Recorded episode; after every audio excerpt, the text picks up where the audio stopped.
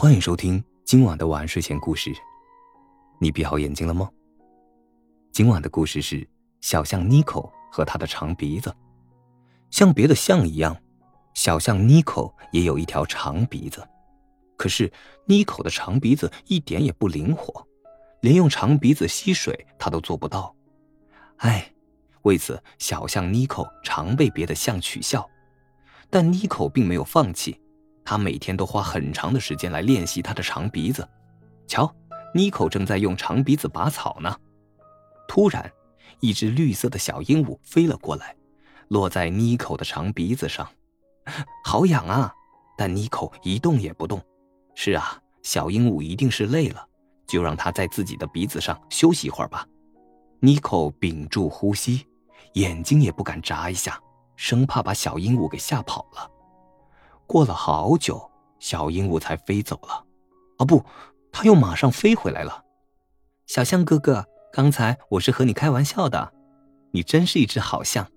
对了，你怎么一个人呀？你的朋友呢？我……我没有朋友，他们说我太笨了。说着，妮可低下了头。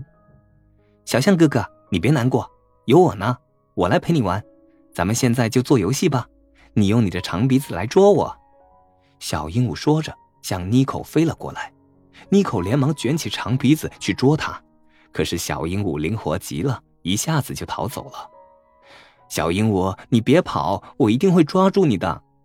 妮可笑着追了过去。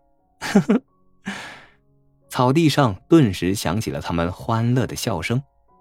就这样，接下来的日子里，小鹦鹉每天都跑来和妮可一起做游戏。妮可的长鼻子也越来越灵活了，有两次差一点就抓住了小鹦鹉。时间过得很快，这天中午，妮可正在和小鹦鹉做游戏，忽然传来了一阵呼救声。妮可连忙跑过去，啊，两只狮子正在围攻那个叫希尔的小象呢。希尔，你别怕，我来了！妮可大叫着便要冲过去帮忙。妮可，那两只狮子很厉害的，你快用石头对付他们。小鹦鹉叫道。是啊，小鹦鹉说的对。妮可连忙用长鼻子吸了好多小石头发射出去，砰砰砰，这些小石头好像炮弹一样准确地打中了那两只狮子。两只狮子疼得直叫唤，急忙逃走了。希尔，你没事吧？妮可跑过去关心地问。我没事，妮可，多谢你救了我。希尔低着头，很不好意思。对不起啊，我以前还经常嘲笑你。哼，没关系，希尔，我们是朋友，朋友是不会介意这些的。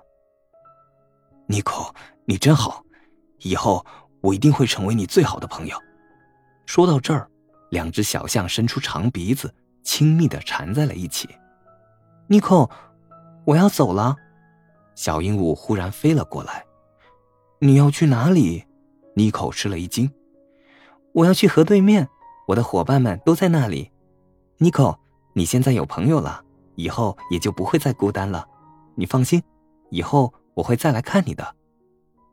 说完，小鹦鹉笑着飞走了。